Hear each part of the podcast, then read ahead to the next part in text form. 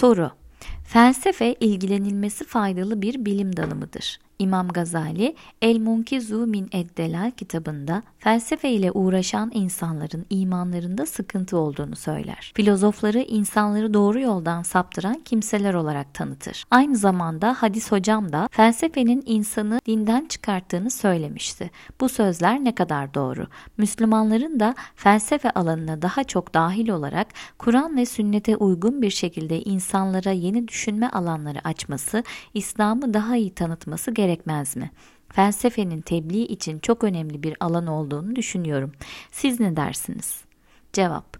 Öncelikle felsefenin bir bilim dalı olmadığını, kendisinin de böyle bir iddiasının bulunmadığını belirtmekle başlayalım. Geçmiş çağlarda felsefe ve felsefeciler bugün bilimin veya bilim adamlarının gerçekleştirdiği misyonu yerine getiriyorlardı. Bu doğrudur. Ancak Descartes'la başlayan süreçte Newton fiziği, genel görelilik ve kuantum fiziği gibi bilimsel atılımların bizi getirdiği nokta felsefe ile bilimi birbirinden keskin çizgilerle ayırmıştır.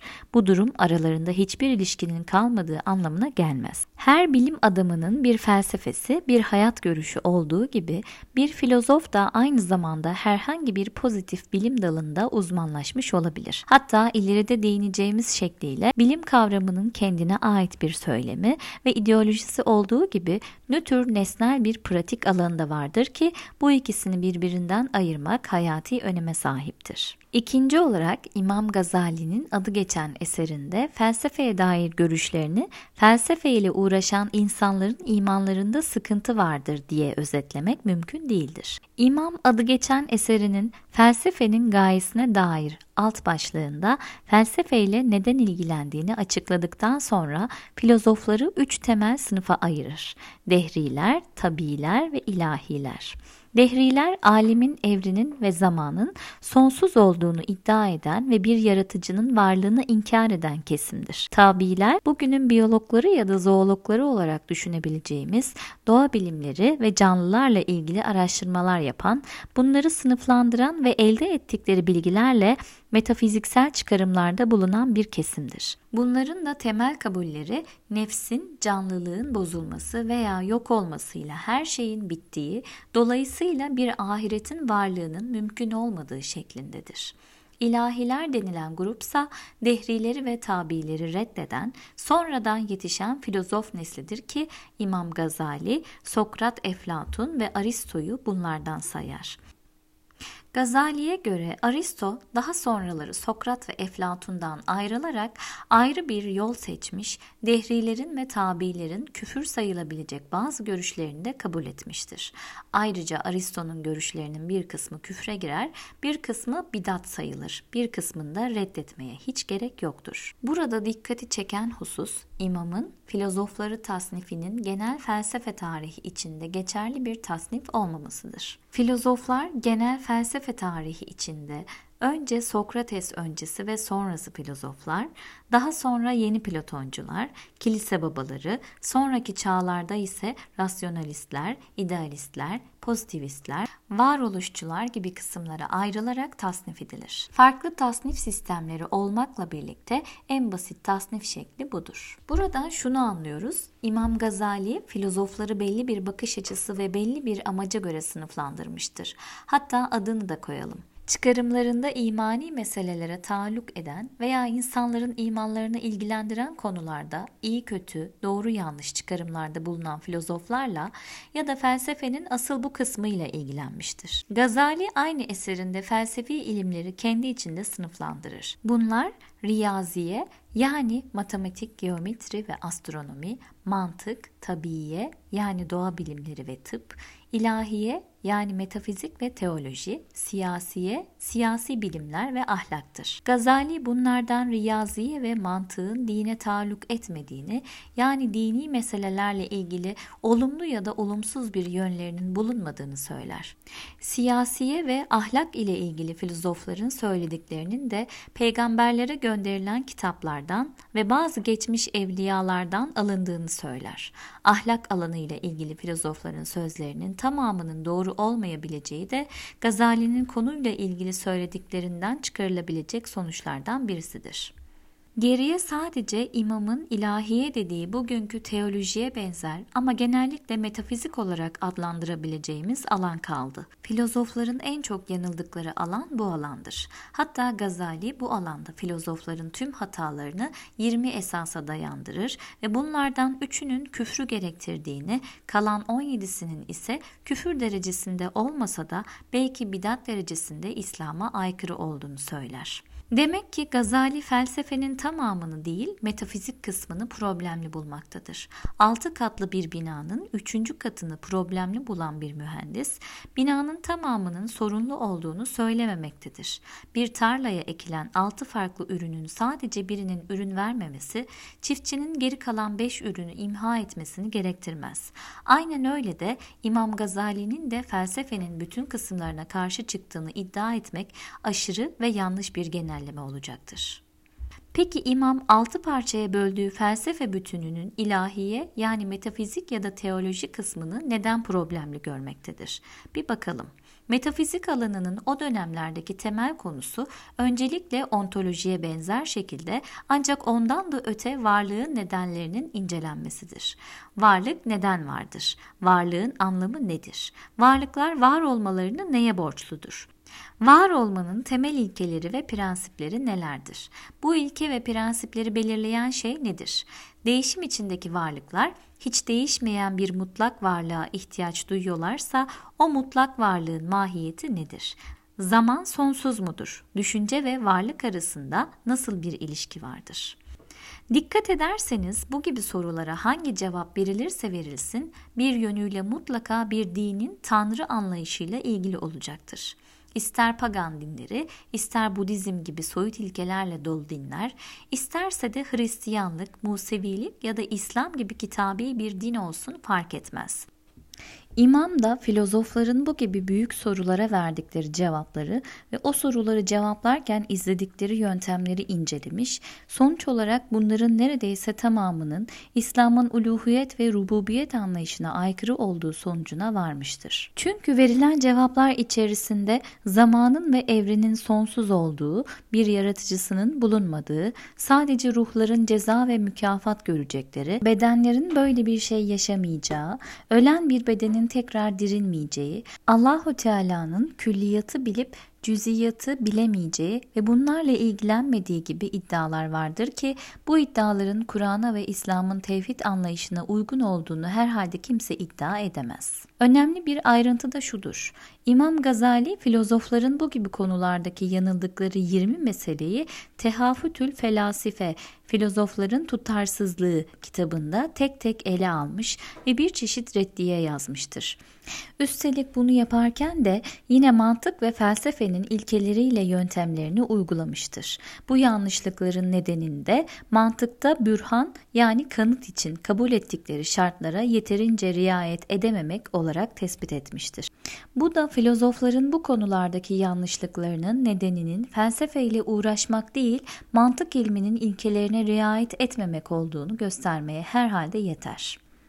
Sorunun bu kısmının fazlasıyla uzun cevaplandığı düşünülebilir ancak İmam Gazali'nin İslam dünyasındaki düşünce ve bilimsel gelişmenin önüne engel oluşturduğu iddialarının daha iyi düşünülmesi adına bu kadarlık bir uzunluğu mazur göreceğinizi düşünüyorum. Sonuç olarak imamın gerek El Munkiz gerekse Tehafüt gibi kitaplarında felsefeye ve filozoflara yönelik eleştirilerinin şartlı ve kısmi olduğu, felsefenin ve filozofların tamamını kapsamadığını görürüz. Yani imam felsefenin tamamını değil, o dönemin filozoflarının şu üç temel görüşüne karşı çıkmıştır. Öldükten sonra beden değil, ruh dirilecektir. Allahu Teala külliyatı bilir ancak cüziyatı bilmez. Evren kadim ve ezelidir.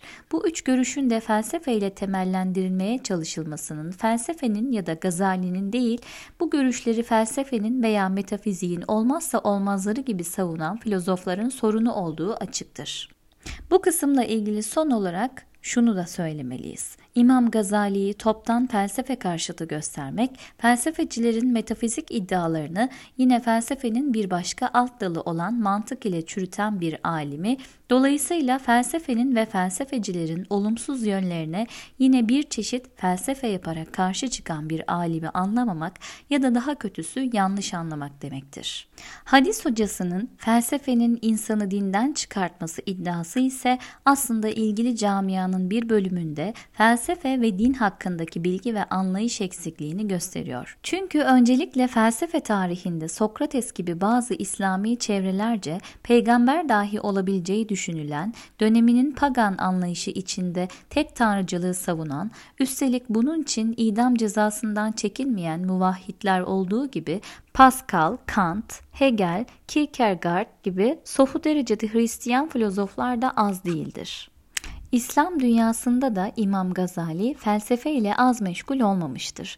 İbn Tufel her ne kadar adı İbn Sina, Farabi gibi isimlerle anılsa da onların nübüvvet ve ahiret konularındaki önemli yanılgılarına düşmeyen gayet de dindar bir Müslüman filozoftur. Meşşai ekolünün son temsilcisi ve tarihteki en yetkin Aristo uzmanlarından biri olan İbn Rüşd de fıkıh konusunda iki önemli eser bırakacak kadar önemli bir fıkıh alimidir ve aynı zamanda Maliki mezhebi kadısıdır. Hatta İbn Rüşd'e göre gerçek bilgi Allah'ı varlığı ve onların ahiret hallerini bilmek olup bu bilgi seviyesine ulaşmak için felsefe ve mantıkla uğraşmak şer'i açıdan vaciptir. Hatta İmam Gazali'nin tekfir ettiği ve İslam aleminin de felsefe ve tıpta her ne kadar kendisiyle övünse de dini konularda mesafeli durduğu İbn Sina'nın da aslında oldukça dindar bir Müslüman filozof olma ihtimali çok yüksektir. Diğer yandan felsefenin insanı dinden çıkaracağı iddiasının pratik bir karşılığı yoktur. Yukarıdaki Müslüman ya da dindar filozofların varlığı bu iddianın somut karşılığının olmadığını göstermeye herhalde yeter. En azından denilebilir ki felsefeyle uğraşmak her insanı değil ancak bazılarını dinden çıkarabilir. Bu önermenin doğrulanması ise ancak şöyle mümkün olabilir. Bir insan düşünün, bu kişi felsefeyle ilgilenmeden önce gayet muvahhid, dindar bir insandır. Hatta ortalama bir dindar da olabilir. Felsefeyle ilgilenmeye başladıktan sonra ise sırf bu ilgilenme nedeniyle varsa diğer nedenler hariç önce ibadetlerini terk etmeye başlamış, bazı haram fiilleri işlemiş, zamanla da İslam'ın tevhid anlayışına aykırı düşüncelere kapılmaya başlamıştır. Böyle bir kişi veya kişilerin varlığı örneklendirilebilirse felsefenin yine sadece bu insanı dinden çıkardığı iddiası doğrulanmış olur. Her felsefeyle ilgilenenin dinden çıkacağı iddiası yine havada ve asılsız kalacaktır. Müslümanların tümünün felsefe alanına daha çok dahil olmalarının elbette pratik bir karşılığı olmayacaktır. Hatta Müslümanların çoğunluğu için de böyle bir durum söz konusu olmayacaktır. Bu durum tamamen hayatın kendi realitesiyle ilgilidir. Felsefe alanına daha çok dahil olarak Kur'an ve sünnete uygun bir şekilde insanlara yeni düşünme alanları açılması heyecan verici bir öneri olsa da birkaç zahmeti ve riski içinde barındırıyor gibi görünüyor. Bunları kısaca sıralayacak olursak 1. Felsefenin bu konuda işe yarayacağından emin olmak için elimizde ne tür veriler ve örnekler var? Tarihsel süreçte felsefenin iman ve Kur'an hakikatlerinin yayılmasında bir faydası olmuş mudur? Bu soruların cevaplanması gerekiyor. 2. Felsefenin temel hareket alanı refleksiyon yani kendi üzerine dönen düşünce, düşünerek varılan sonucu tekrar düşünme ve bu şekilde döngüsel bir moda girme kavramıdır.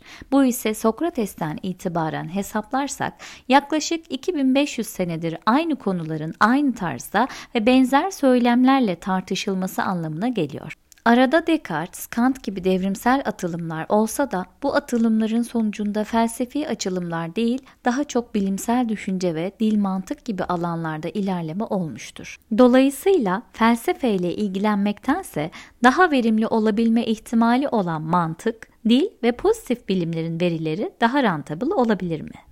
3. En önemli risk de şudur ki felsefenin binlerce yıllık genişliği ve birikimi göz önüne alınınca karşımıza uçsuz bucaksız bir evren çıkmaktadır. Thales'ten Bergson'a, Aristoteles'ten Kant'a, Platon'dan Hegel'e uzanan binlerce yıllık bir birikim söz konusudur. Dolayısıyla bu alana dahil olmak için ya ciddi bir uzman olmak gerekecek ki bu da en azından önemli isimlerin düşüncelerini karşılaştırma yapacak derecede derinlemesine bilmeyi ve anlamayı gerektirir ya da bazı isimlerin düşüncelerini yüzeysel bir şekilde taklit etmek ve İslam coğrafyasından bazı isimlerin düşüncelerine uyarlamaya çalışmakla yetinilecektir. Bu da eklektizmin kaygan zemininde tek ayakla yürümeye benzer ki bir noktada yere düşüp kapaklanmamak imkansız gibidir. Bu riske değip değmeyeceği iyi hesaplanmalıdır.